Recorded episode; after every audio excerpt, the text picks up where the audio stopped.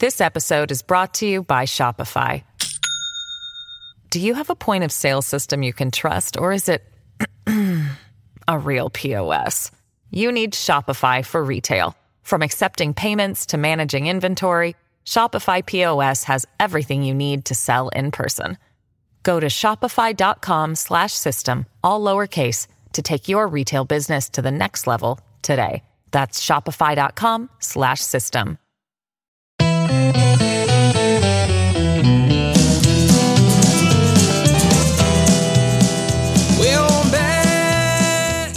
Hello, everybody. Welcome again to another episode of True Crime on Easy Street. We're here to talk about true crime. Before we do that, I would like to talk about football for just a moment, if that's okay. My Steelers miraculously made the playoffs last night, and we're recording this on Monday night. The national championship game is about to take place over at Easy Street right now. You won't hear this in time to come and join us, but I'm very excited to finish recording tonight, walk right across the parking lot. We're here in the new Shane Givens Law Office, which is adjacent to Easy Street Restaurant, Bar, and Performance Hall in Centre. I'm very excited. Hello, guys. Hey, Scott. Hey, Scott. Um, my name is Scott Wright, and I am a mediocre journalist. I'm Kelly Turner. I'm not a doctor. I'm Katie Givens. I'm not a lawyer. Um, so we are here tonight to do the second of a two-part episode about the Beatrice Six. If you are tuning in for the first time tonight, you want to stop right now, go back and listen to season two, episode one, Yes. and and get caught up on what we're talking about because this is a very interesting case. Uh, Kelly is in the big chair on this one for the second week in a row, so uh, we're going to sit back and let you take it away and finish the story that you started last week. So I just want to give everybody the the the talking points from last week. So we had a very lovely grandmother and great grandmother and mother who was raped and murdered in Beatrice, Nebraska on February the 6th, 1985. Mhm. And we had several persons of interest, 62 to be exact. Uh, we mentioned a few. We mentioned Bert. Was it Bert, Bruce Allen Smith? Bruce, Bruce Allen Smith, was I'm the sorry. first person that we mentioned. hmm And his test results came back, and he was found to be type B blood, which is what we were looking for. Mhm. But he is, uh, according to the test results, he was a secretor, and our perpetrator is a non-secretor. Right, and and he he seemed suspicious at the beginning because he was in the area at a weird time of day on a very cold morning. He had been placed there, and it seemed like he was a suspicious character, but his blood was wrong, so he could not have been the perpetrator of this rape. so to speak. And so we enter in new law enforcement, the sheriff's office. We mentioned Burdette.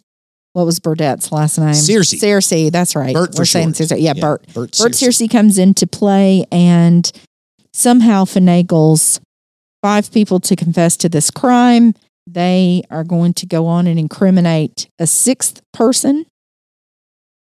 And they're known as the Beatrice Six. And that's where we are here. We're in part two. We have a uh, in the in between those two things, in between the uh, Beatrice City Police, Beatrice Police Department, right? testing the blood of all the 62 persons of interest.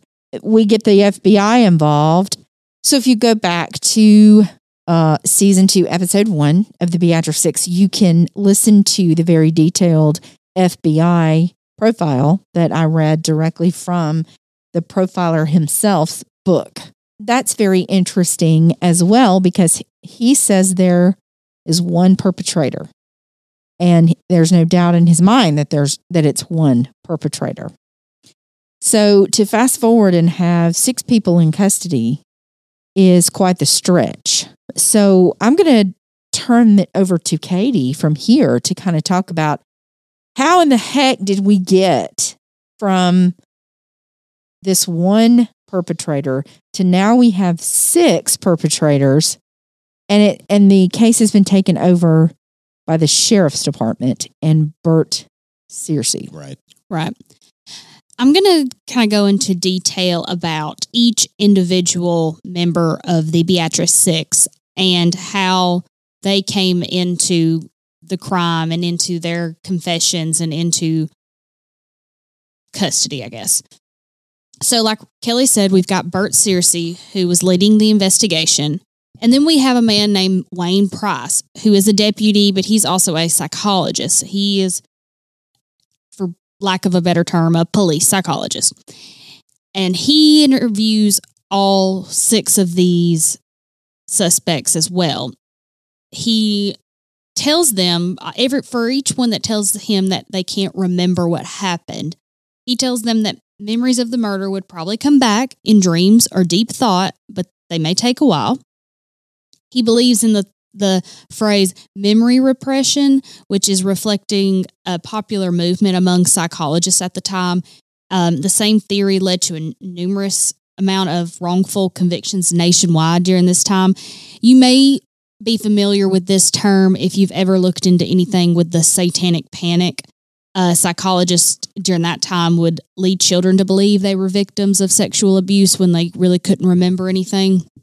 If you've ever done any research or listened to any podcast, That sounds that. vaguely familiar. Yeah. Yeah. Um, you probably looked into uh, satanic panic when we did the uh, Corpsewood Manor. Yes, exactly. That. Thank you for reminding. I was sitting here spinning, trying to remember when it was, and that's exactly when it was. It was the Corpsewood Manor case from '82 that we did over in uh, Chattooga County. And I just want to say, uh, Doctor Price. Uh, I'm I'm using that term very sarcastically. Um, Doctor Price, he did have a PhD in psychology, and um, but he was also a reserve deputy sheriff. As this tends to happen in smaller towns, you have people who may be a reserve deputy and have another type of day job. So he enters into these interviews with each of these people. Suppose he's he's claiming that uh, from the the psychologist standpoint, however, he is a deputy in full deputy garb interviewing these people. And two of the Beatrice Six he had seen previously at his practice. Uh, one, Joanne, Joanne Taylor, when for a custody battle.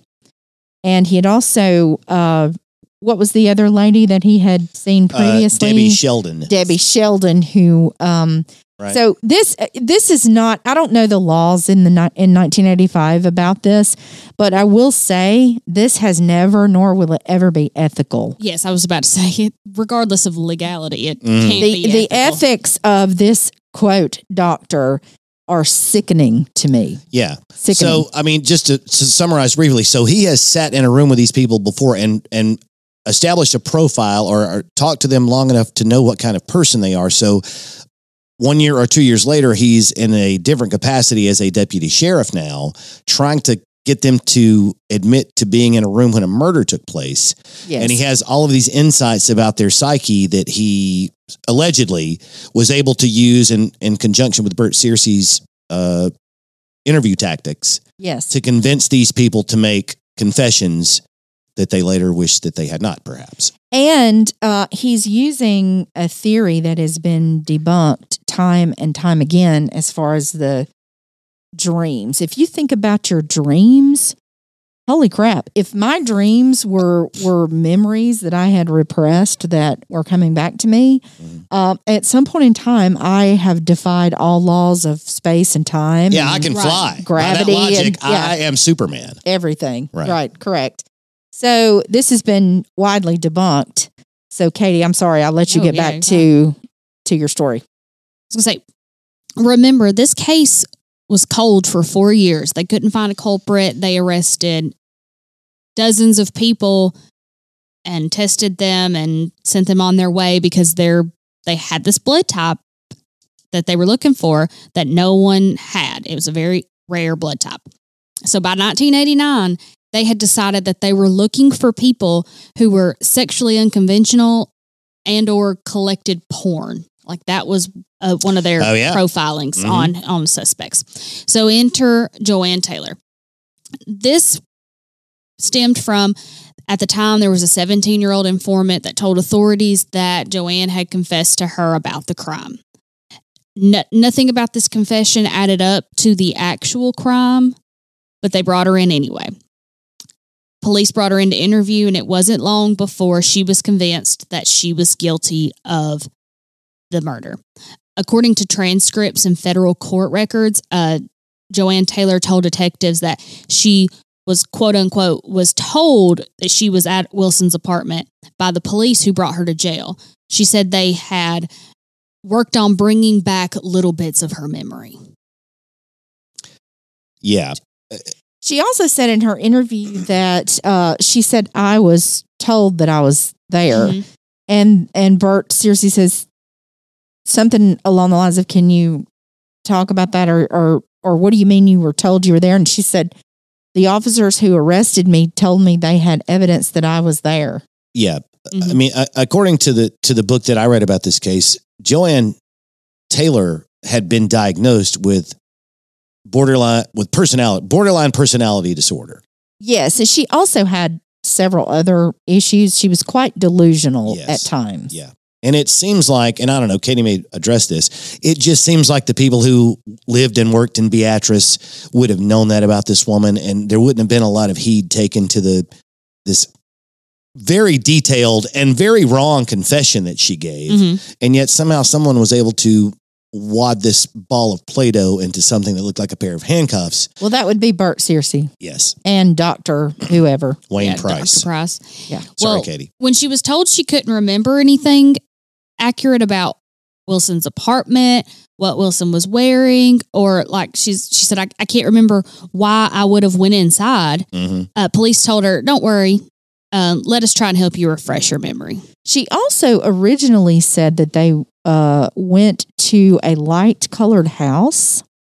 Um, Yeah, that was her first memory of that was her first memory, and in a recorded videotaped interview with Bert Yes. Searcey. yes, and um, Helen Wilson lived in a tall uh, red brick building. Mm-hmm. So she first said they were in a light colored house, and then she said that they were there. She was there with Joseph White.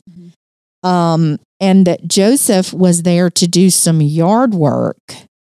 Um, On February the 6th, 1985, the coldest day of the year in Beatrice, Nebraska. That it was night- seven below zero. Yeah, eh, but again, Helen D- Helen Wilson, our victim, does not have a yard. She lives in a brick, a red brick apartment building. Yep. So that's what Joanne first says when Mhm. she's interviewed. And then s- somehow through conversation, she mentions to the police that, "Well, I do always block bad things out." hmm And so that, you know, they were like, well, I guess this is another bad thing that you've just blocked from your memory. She also said that um, that she had been using drugs that night and that the walls were melting. That's true. Mhm. Yeah, she was uh, she was delusional on multiple levels, Yes, and yet somehow, and was an active substance user. But she ultimately confesses that she suffocated Helen Wilson with a pillow while a man named Joseph White raped her.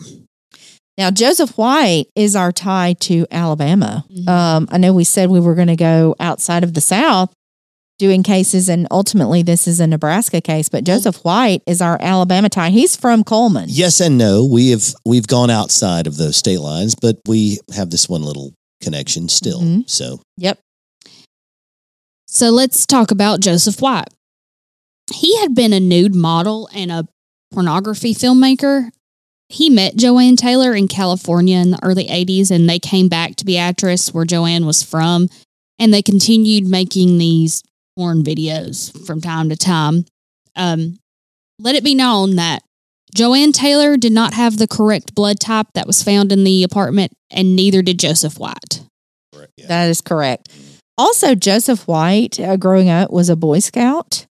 Uh, he also went into the military and served his time and was honorably discharged, and then went out to Hollywood and, you know, made some porn films. And, Yeah. and if you remember back, that was part of the profile that the county police department was looking for was people who had things to do with porn or when they decided to refocus Mhm. on when when Searcey took over for the sheriff's department and they decided am I am I Yeah. saying this right? When when Searcey got hired on at the sheriff's department, he decides he's going to reopen this case and that's his angle Mhm. to take to try and solve it because the previous angle didn't work. They didn't pay any attention to the FBI profile. They did their own thing. White was adamant that he did not commit this murder. That he he he was not there. He did not do this. He could not be talked into remembering that he did it. Correct. He's the only one of the Beatrice Six that doesn't confess. Who steadfastly maintained his innocence. Mm-hmm. And when neither of them had the correct blood type and White would not confess, police decided there must be more suspects involved. It, it must not have been just the two of them. Like I said, there was no other evidence to place White there except his friend's false memories and, uh, spoiler alert, an upcoming dream that he was there. Ah, I think I saw that one coming based on, yeah. for sure. Detectives threatened to test his blood, hair, and semen to prove his guilt, and he said, "Please Go for test it. Test it all." He he freely offered it. Yes. Yeah. He told his mother when they when they came to Alabama and picked him up and hauled him away in handcuffs in front of his mother. He said, "Mom, don't worry. This is a mistake. I'll be back in a couple of weeks when we get this straightened out." He files motions uh, for a DNA test to be done, and the court denies these motions. And during this time, Joanne Taylor mentions that there was another boy at the crime scene with the Mm. two of them. So enter Thomas Winslow. When she mentions that there's another boy in the crime scene, they bring out a photo lineup of people and she picks out Thomas Winslow out of this photo lineup. He's currently incarcerated at the time. And he just so happened to be a high school friend of Joanne Taylor's. So she picks him out of this lineup. He also does not have the correct blood type that they are looking for, but they arrest him anyway. So that's O for three, but three for three arrests. Well, they don't Okay. arrest him. He's already He's in already jail. incarcerated, yes. But Okay. they they can't wait to talk to him because maybe he doesn't want to be in jail anymore, right, Katie? Mhm. So they let him know, you know, if you talk to us and you know we go over what happened here, you know, you'll you'll get out quicker. Always um, interesting. I Mm-hmm. can can't imagine how many incarcerated individuals perk up Yeah. and say, "Oh, I'm very willing to help." And so he does get out of jail on hi- on what he was serving for currently, only to be picked back up for this crime. Yeah, he had been uh, he was in jail because he had been involved in a robbery where somebody got bashed over the head with a crowbar. So, uh, according to the book that I read, he was going to be in jail for several years for this for perpetrating this crime, this burglary. And so, when he had a chance to admit to being involved in in the murder of Helen Wilson, Mhm. it, it, not involved, but to finger other people who had Yeah. been involved. Say he was there and he knew about he knew what went on that night. Yeah, and that's just how I guess how intelligent Tom Winslow wasn't, because in order to describe these things that happen, he's placing himself at the scene of the crime. hmm And that's going to come back to bite him in the ass, as Katie just mentioned. And enter suspect number four, Debbie Shelden. She was targeted because she hung around the group and they brought her in. And after interviews with police and with Price, the psychologist, uh, he brought into the he brought the idea that she had repressed the memory of the crime, and so she's like, "Uh," he convinced her that she'd repressed this memory, and so she confesses. She also brings in our fifth suspect after she has a dream that a man named James Dean was at Wilson's house that night too. Not that James. Dean. and not, Not- the actor James Dean. But I just wanted to say one thing about Debbie um, Shelden. In watching some of the interviews with Debbie Shelden, it does not take you 60 seconds right. to figure out that she um, has a learning disability. She is mentally deficient. She is, and, and she is, um, her IQ is not very high. Mm-hmm. And I'm not being, I'm not trying to be hateful to no, her. uh, that's a no. But it, it's one of the first things that you notice when you watch the interview. She's very easily manipulated. And I think, with the exception of Joseph White, that is one consistency Yeah. that you see with all of these individuals is I don't believe that any of them with the exception with the with the good God, delete that. Um blah blah blah. blah. I don't believe that any of them, with the exception of Joseph White, uh, has a very high IQ. I, I, I, it seems like that's pretty, uh, according to what I, I read somewhere. In order to be able to be manipulated the way that these people were all manipulated, you would have to be very easily persuaded for a variety of reasons, perhaps. Uh, uh, adolescence, he said in in one case, or maybe uh, low self esteem, or maybe some sort of learning disability. And I And these are all adult human beings. they are all adult human beings. I believe they have several of them have mental health issues, and I believe most of them have low IQ.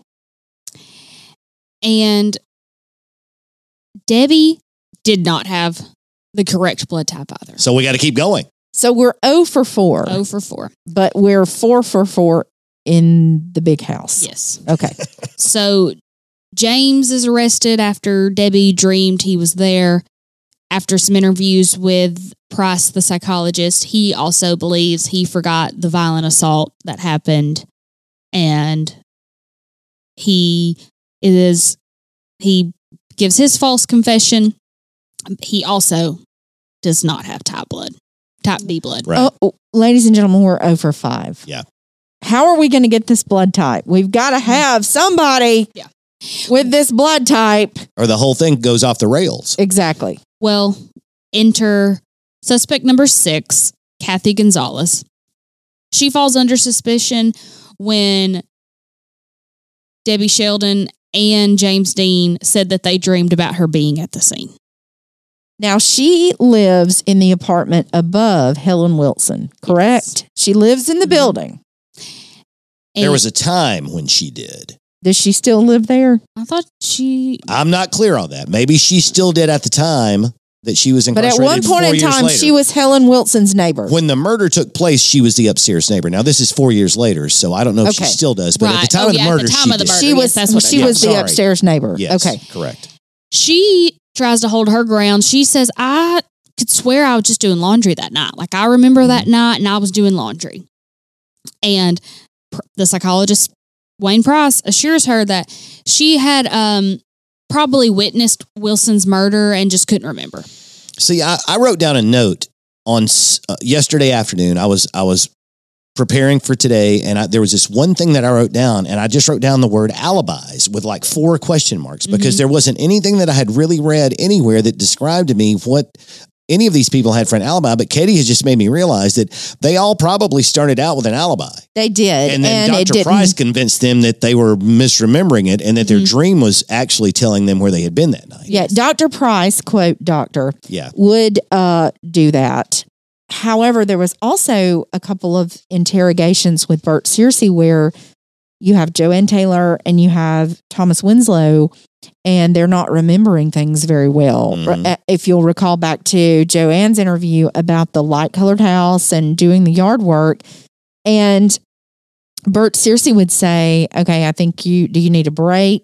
Oh yeah. Um, the, the you- you- mysterious breaks on they the would have interviews. it let's turn this let's turn the camera off for a minute and give you a break and the camera would be off you know 44 45 minutes and then when they when it would come back on all of a sudden they were remembering everything Mhm. and they were you know it was no longer a light colored house it was a brick Yeah. building. Well, I mean, I, I guess, Katie, the threat being, I mean, we can only assume what the threat was, but we all know that they signed plea deals to lesser charges than than murder one. So they they they admitted to being in the room when a murder murder was committed, maybe it's second degree murder, whatever it is, but it's a plea deal, so they get 10 year sentences and they can get out in five with good behavior. And these low intelligence individual individuals they're like, hey, I guess five years is better than being burned in the electric chair because that's what they're being threatened with, right? If they don't cop up to being at this thing, Yeah. if you go to trial, you're going to lose and you're going to the chair. So sign this document,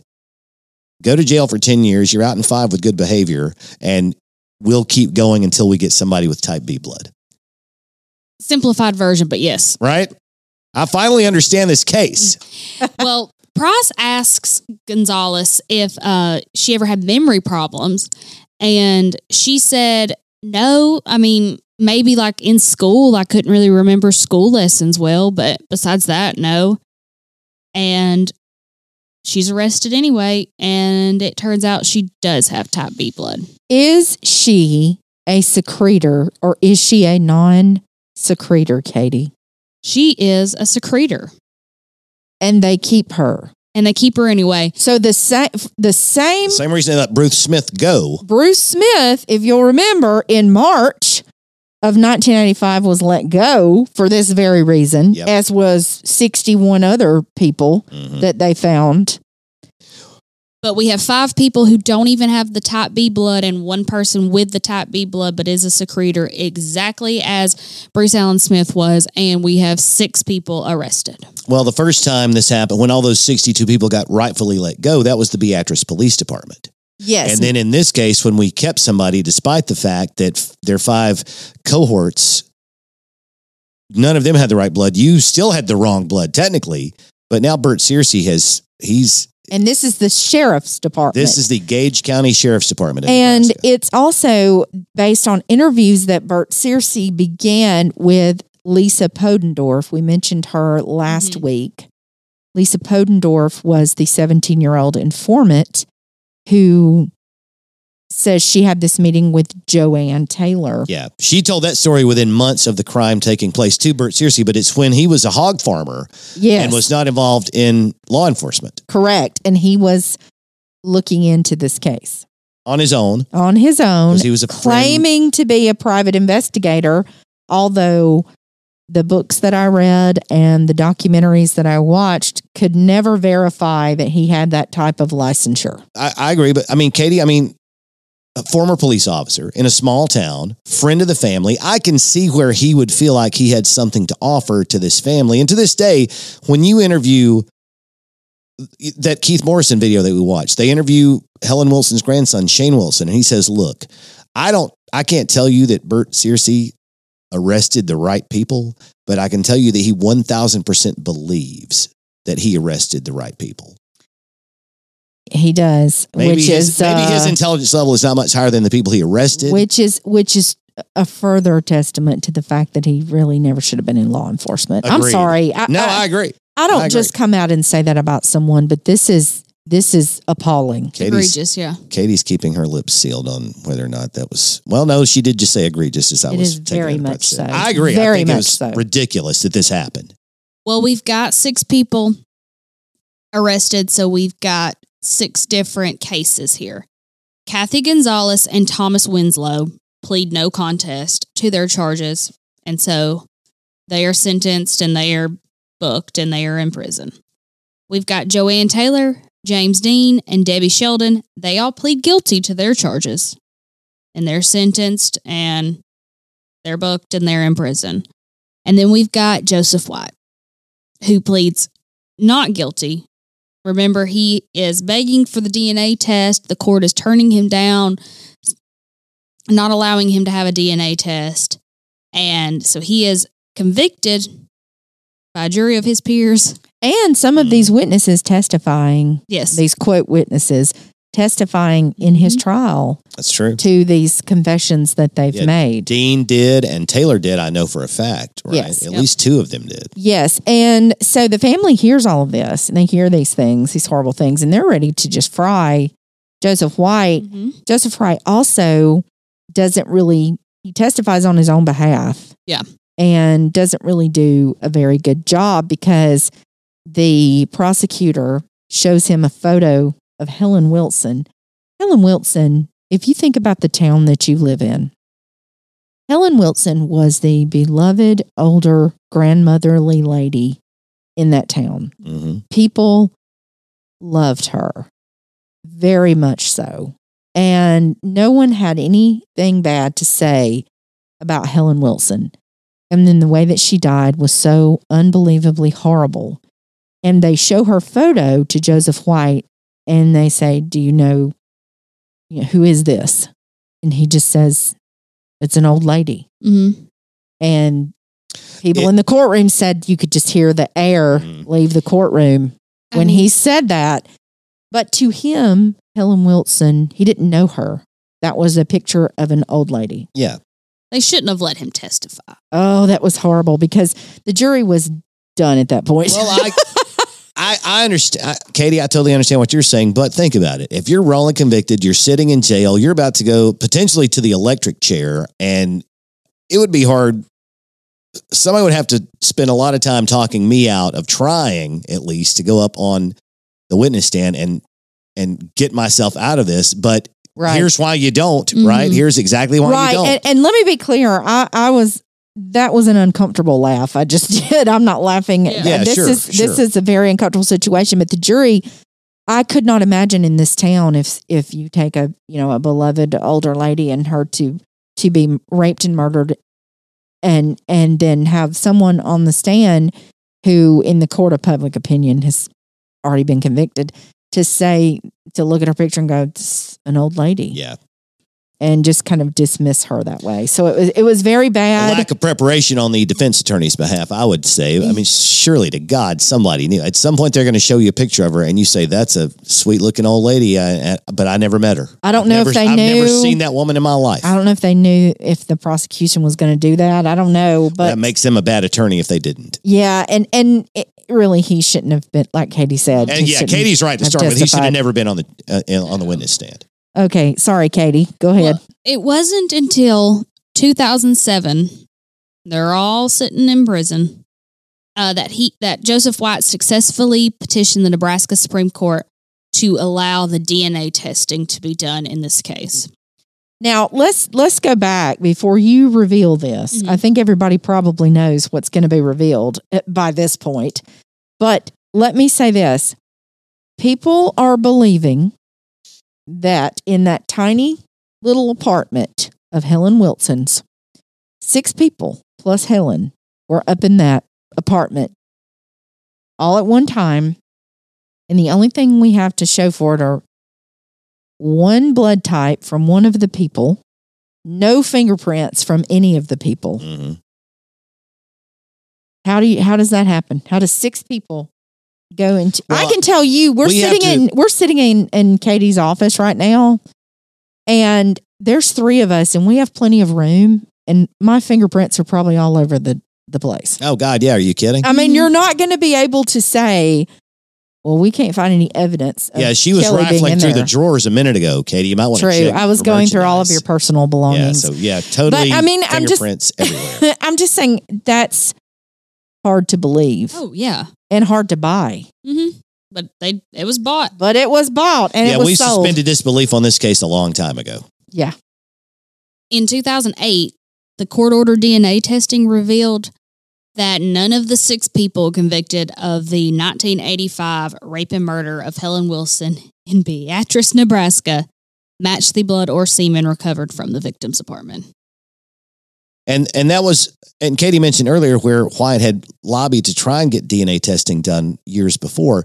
DNA testing, for those of you who don't know, was just a, it was a brand new thing in the mid 1980s, and they still hadn't figured out how to do it, and it wasn't nearly as technologically advanced as it was by 2008. Right. The prosecutor at the center of the Beatrice Six wrongful conviction case, who declined to run DNA test on the crime scene evidence, um, he was he later testified in a wrongful conviction suit, and he he said for one, it would be expensive to do. It was it wasn't cheap at the time. That they didn't think that the test results would even be admitted by a judge in 1989 because it was so new even and, and there are arguments back and forth on that because in uh there was DNA was used to obtain a murder conviction the previous year in New York. Ah, okay. So in 1988 DNA was used in New York for a murder conviction. But the forensic tool did not gain full acceptance by the Nebraska Supreme Court until 1997. hmm DNA was first used in the United States in 1987 to obtain a rape conviction in Florida. But like I said, not till 97 was it admitted in Nebraska. So that is a full 10 years after the first time it was ever used in a case that Nebraska recognized DNA results as valid scientific evidence. I would I would say that sounds ass backwards, but I shudder to think when Alabama made that same decision. So uh, maybe we'll find that out in some future podcast episode. Well, and I want you to remember that he talked about how expensive that test would be uh, How much to does it do. cost you to keep somebody wrongfully incarcerated Well, for 20 years? Okay, just dumbass? just keep that in mind. yeah, Right. keep yeah. keep that in mind. Oh yeah, good Yeah, point. keep I know, where, I know where you're going with that. Um, well, let me. In okay, s Richard. His name was Richard Smith. He was the Gage County attorney, and he was questioned about this. Like I said, in a in a wrongful conviction suit later on, and he had written to a lab at the time and received like a packet of information back from this lab. And uh, the letters from the lab, it was a lab operating in Maryland, a DNA lab called Cellmark Diagnostics. And the letter said that they could test DNA from minute amounts of evidence, mixed stains, or multiple sources. It, the letter enclosed an information packet about their services. The testing would have cost $350 per sample. Just remember that, please. Yeah.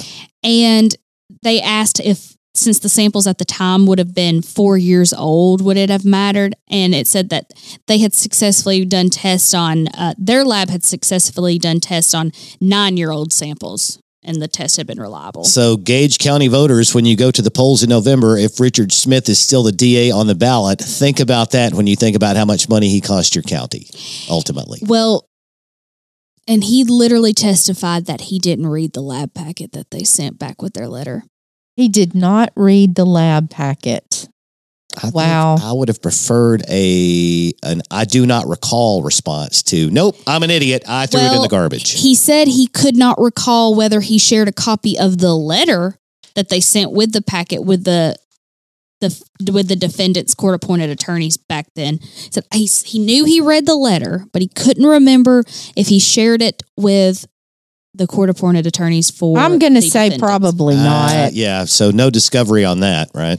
yes, but Well, but damn it, isn't it the damn defense attorney's job to also have called that same lab a month before the DA thought of it and try to get his client off well, no, they out of prison? no they motioned to have the DNA test done. Okay, I got you. Joseph White's attorneys had filed a motion to have DNA testing done, and it was denied.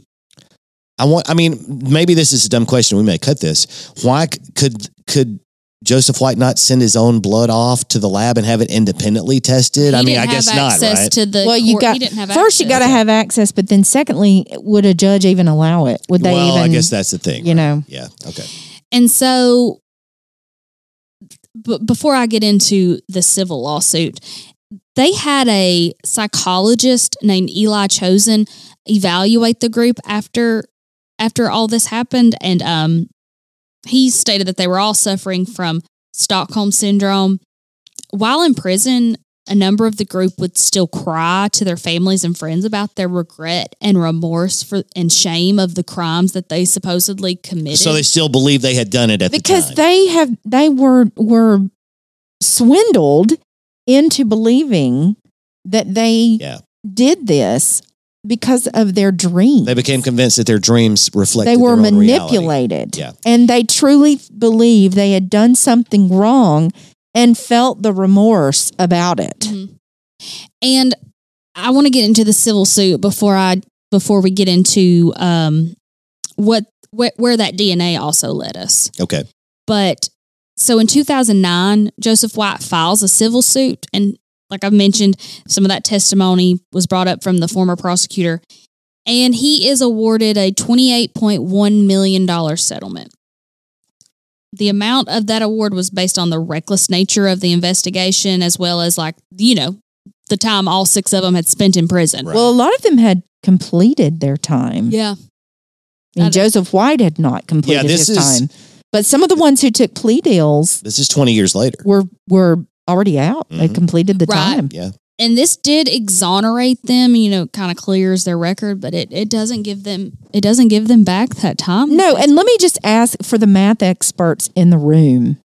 not me $28.1 million is considerably more expensive than the 300 and something $350 for the uh, DNA. Yeah. It's I just wanted to be sure. Yeah, it, I mean, at some point, and I, I, I don't mean this about anybody that we know here in the local community. We've got a great bunch of law enforcement officials and and and prosecutors and whatnot. But at some point, don't you just want justice? Didn't you swear an oath to the Constitution to uphold justice? If you know that you've got somebody in jail who didn't do it, shouldn't you want to get them out as fast as you can because there's a murderer on the loose? Exactly. I mean, you don't want any more beloved older ladies raped and murdered on your watch. Yeah, and I'm probably going to get in trouble for dropping an f bomb in the middle of the word Constitution, but we'll deal with that when we get. Who's going to get on to you Yeah. for that? I don't know. Um, so the county has to pay this twenty-eight point one million dollar um debt Yes, and it that is is owed, and the county had to raise taxes in order to do it. So the so the taxpayers, um, the taxpayers are the real sufferers. correct because Well, isn't that always the case? because Oh, Burt Searcey was an employee in the county.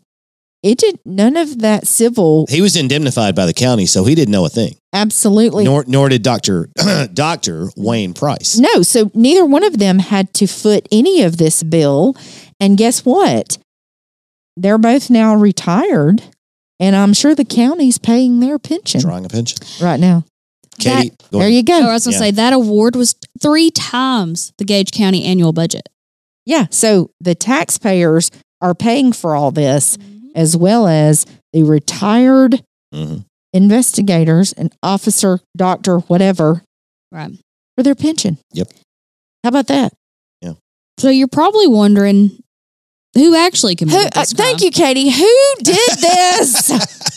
Somebody tell me who is the perpetrator? Who is the horrible singular individual who did this to this wonderful, sweet lady? Well, while this test exonerated Joseph White and five of his co-defendants, it did lead us to Bruce Allen Smith. Mhm. Bruce Allen Smith. Somebody, I guess, finally figured out that maybe we could send off this blood sample that he gave us in 1988 or 89 and see if No, this DNA Bruce- works for him too. 1985. 1985, one month later. Okay, it was a month later. when he- March. okay, okay. And you may think, well, he was ruled out. But it turns out that Miss Joyce Gilchrist, who was a forensic chemist out of Oklahoma, I know that's a little confusing. We're our crimes in Nebraska, but they're getting a forensic chemist out of Oklahoma to test these samples. She has entered his information wrong in the system. Mhm. And not only So that was back in 85. 85. She did this. she just he was a he was type B, he was a non-secretor and she puts him in as type B as a secretor. So that one little mistake 20 years ago caused six people's lives to go upside down, topsy turvy, and a rapist and murderer walked away Well, and and at the time. yeah, and Gilchrist, I mean, this is not the only time she's been involved in something like this. Mm. She participated in more than 3,000 criminal cases in her 21 years working for the Oklahoma City Police Department. And uh, she was accused of falsifying evidence to help prosecutors. Uh, her evidence led in part to like 23 people being sentenced to death, 12 of whom have been executed. And, Yikes. you know, That's on your hands. Yep. That Yeah. blood is on your hands, ma'am. And and the reason that they sent that to Oklahoma, we talked about this uh, off the air. Um, Bruce Allen Smith had moved from Beatrice, Nebraska to Oklahoma. So when they tracked him down, I guess jurisdictional laws or rules apply. So they the the folks from Nebraska who were concerned about this Bruce Allen Smith didn't bring his blood sample back with them. They had to send it to the Oklahoma lab, I assume. And that's why the Oklahoma lab gets involved and everybody just takes her word for it for 20 years until what Katie just told us. Mm-hmm. and like she's just fired. Like she's fired in she had already been fired before this comes out. She was fired in september of 2001 due to flawed casework analysis and laboratory mismanagement. Um, and of course she constantly denies any wrongdoing and she was never charged with a crime.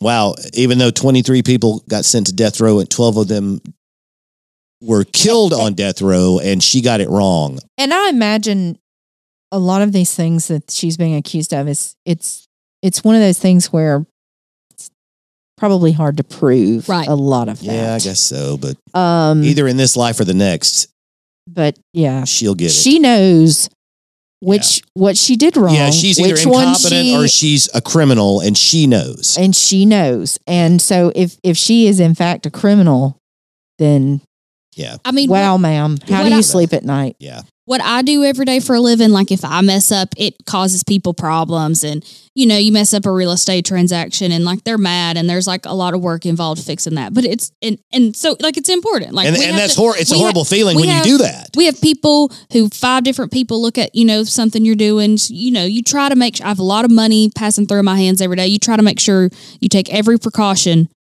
to get your job right. And her job is a, Yeah. a lot more important. Yeah, Oh my gosh, I, I couldn't imagine. yeah. And it just seems Yeah. like there was no oversight. That there was, I mean, she Right. just was allowed to. And so by the Run well. time they do this and they say, aha, we've got our man, well, Bruce Allen Smith has been dead for years. He died in 1992. So Bruce Allen Smith never saw justice for this. And uh, if you watch the Keith Morrison documentary where he investigates the Beatrice Six, it's it's called Keith Morrison Investigates, Mhm. and then it's the, The Beatrice, Six. Yeah. it shows um I can't remember the lady's name that he had interviewed, but she was the one who got the results back and Mhm. and learned that it in fact was Bruce Allen Smith. She was a- a member of the task force that was designed to investigate this. to, Mhm. to try and find the real murderer after everyone else had been let go because of the DNA evidence. Yes, and so she lays the lab results on top of his uh, grave His tombstone. and takes a photo and says, "You left something behind." Oh. And she said that was the only way that she knew to Slap the handcuffs on him. exactly. Yeah. Exactly. So he was never punished or brought to justice for this horrific crime. Now, if you look at Bruce Allen Smith, he fits that FBI profile that we talked about Mm. last week to a T. Yeah. If you go back and listen to the profile, he had lived in the building before, so he knew the building. He he had a grandmotherly figure that he lived with there in that building that he despised. All of the other things, the age, his build, the way people describe him, all of that fits that FBI profile. And, and, and in addition to a phrase that I remember the FBI agent saying in that Keith Morrison video, a violent, retaliatory rapist. Exactly. And the same person who attempted the rapes in 1983 when we talked Mhm. about that last week. Same profile. same person. The FBI profile said you're dealing with the same person. Yeah.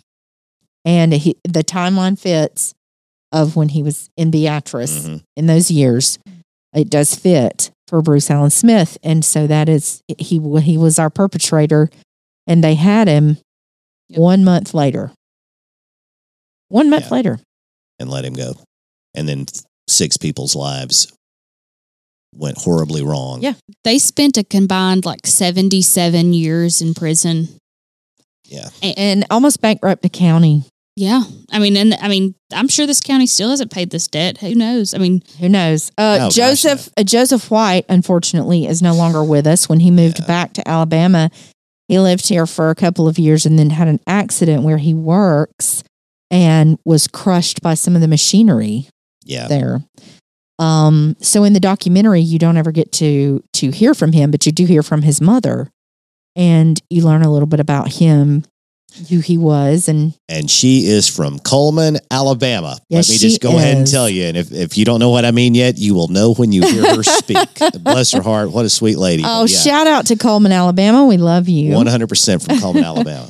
Um, so one of the fascinations about this case is how how and why would five people confess to something that they did not do. If you watch, I keep going back to the Keith Morrison documentary. If you watch it, they interview a family member of Helen Wilson's, and the family collectively has not forgiven any of these people with the exception of Joseph White. And the reason being is they understand and can respect the fact that Joseph White always said he was innocent. He never confessed to anything. And they have forgiven him. They cannot bring themselves to forgive the other five people Yeah. who would bring themselves to confess something so horrible and to go as far as testify in court. And they had to hear some of the horrible things that they are saying that happened to their grandmother, that it turns out was made up. that was completely made up. Right. And so the family, and I'm not faulting the family. I, I could not imagine being in their position. They did not receive justice, and shame on Burt Searcey for that. Yeah. For playing with these people's emotions, shame on you. And that's horrible. And this family's gone through something horrible, and my heart goes out to them. So I completely understand that. I, I understand them questioning that and not being able to forgive that. Um, but like I said, they did say they forgive Joseph White. Mhm. Um, but looking into false confessions, just want to give a few facts. Uh, police induced false confessions are among the leading causes of wrongful convictions. Since the late 1980s, six studies alone have documented approximately 250 interrogation induced false confessions. In a 1987 study, false confessions were the third leading cause of wrongful conviction. In a 2003 study, they were the single leading cause. Police induced false confessions appear to occur primarily in the more serious cases, especially homicides and other high profile felonies. More than 80% of the 125 false confessions documented by professors Steve Drizin and Richard Leo occurred in homicide cases. False confessions make for the leading cause of wrongful convictions in homicide cases. So people aren't just falsely confessing to stealing, you know, someone's purse. They're confessing to homicide. And I guess I'll just never understand the mentality of somebody who goes into a room and sits down with a police officer when they start asking you questions that make it sound like you did something horrible when you don't say, Excuse me, am I under arrest? Can I leave? Either arrest me and let me ask for my lawyer or I'm walking out the door. And maybe it's a little bit more complicated than that. I suppose they can hold you for a certain yeah, amount of it, time. it is a little more complicated than that. And I think Shane mentioned this at our live show, but he did. I just remember. I mean, they're trained to. I mean, e- the smartest person could still. It's not immediate. Be coaxed into saying something. yeah, And there have been studies that where where they know people are innocent Mhm. and they and they bring them in. Yeah. And then they interrogate them to see if they will confess. Have you listened to the episode that we've been doing for the last hour? a perfect example of that very thing. I mean, It- really, it really is. But they these were research studies set up where people volunteered wa- going into this thinking they're never going to confess to something and end up confessing. Um just a few more statistics that I have here. Uh, more than two thirds of the DNA cleared homicide cases documented by the Innocence Project were caused by false confessions. There have been 317 post conviction DNA exonerations in the United States. Um, and Which doesn't sound like a lot necessarily, unless you're one of those 317 people who knows Mm-hmm. you didn't do it. right. the average length of time served by people who were exonerated is 13.5 years. So the wheels of justice grind slowly. they sure do. When it all. 92% of false confessors are men. 22% were mentally handicapped. Yeah, And that's a little bit of a dated That's term. Certainly. Yeah. But that's Yeah. I'm looking at the the the statistics here from this from these 1987 all the way up to 2003 studies, but a very high percentage of them have mental health issues, uh, learning disabilities. I think we could go back again to uh, the Netflix series uh, about Steven Avery that nephew of his, obviously. Making a murder. thank you. Mhm. Um, you know, if you watch that Brendan Dassey. if you watch the video when Brendan is in that room being interrogated for hours on end, and he's he's obviously uh, mentally Uh, without challenged. without his mother, he's also a minor. yeah, Yeah. No And mother, that. no, no parent, no lawyer. yeah, hmm a lot of yeah, just damn it, guys, do your jobs right. Mm-hmm. Mm-hmm. Anyway, I know. Sorry, And thank you to all of the, the wonderful people who do. of all you wonderful people out there who do it right. And these these bad apples, you know, we're not going to allow them to make you all look bad. So not on our watch. nope, nope. Um, all right. Well, uh, can I can I do a couple of things at the end of the show before we hang on? Absolutely. I think since tonight is the national championship game and nobody's going to hear this until Wednesday, we should all predict the final score of the game. And then when people listen to this on Wednesday, they will know who was right and who was wrong. Unless, I mean, I don't know how much of a fans of tonight's game you guys are. It's Alabama versus Georgia for the college football national championship. What do you guys think, Katie? uh, as a graduate of Auburn University, I can't think of a worse matchup. I know, right? Yeah, I was For me. to say it's lit. I um I wouldn't even know where to start to predict it. So Oh, we're gonna. give So us we're some- I'm gonna. write it down. Okay, we're gonna predict All right. scores. Yeah, and just Uh, next All right, week give me. we'll let me discuss think it. a second. forty-three to twenty-eight. Who? I don't know. Alabama. All right, Alabama 43, Georgia 28. Is forty-three even a score you would get? It's possible, sure. Lord, All right, and that's and that's Katie. All right, uh, Kelly, what do you think? Ah, give me a second. All right. Hold on. Go ahead and say yours. Okay, I think it's going to be something more like, uh, and I was talking with, um, uh, with Greg Oliver, a good friend of ours. Uh, shout out to Greg over at Easy Street Restaurant Bar and Performance Hall earlier. We think it's going to be a game that comes down to a field goal at the end, and Alabama is going to have a chance to either win the game or lose the game on the last second field goal. So I'm going to say um, 37 34 Georgia. I'm going to say. Georgia's gonna win. Oh I think, wow. I think Georgia's going to win tonight. what? I think it's Uh, I'm going to say uh, 28-21 Alabama. All right. So we've got two Alabama high scores and one Georgia high score. Mhm. Somebody can uh, email us later on in the week when you hear this at true crime on easy street at gmail.com and let us know how smart or dumb we are. And go to our new website, truecrimeoneasystreet.com, and go to our Facebook page. Nobody goes to our Facebook page except the three of us. So go there, Facebook slash and like it. true crime something. Follow Yeah. it. Yeah, whatever. we, we try to keep you updated there. Mhm. We do Follow us on Instagram. And we'll be here live again on the night. Um, live at the Easy Street across. We're now literally we can look out the window and see Easy Street when we are Mm-hmm. doing the show. We'll be there on Wednesday, January the nineteenth at seven thirty p.m. doing a live show. If Katie is, uh, I mean, if Kelly is uh, uh, back healthy by then. We'll. Thanks, guys. I heard I heard you did a great job without me, so you guys don't need me. You weren't there? I'm kidding. We missed you horribly. Oh, shout out to my friend Shane Lovelace. He gave me a ride. He's a listener of the show. He uh, gave me a ride last week when I had car trouble.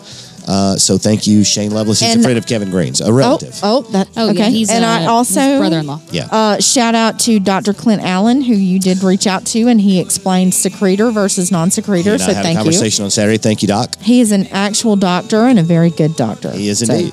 yes, Are we done? that's. saw I it. think time to so. go? Yeah. Well, good night, everybody.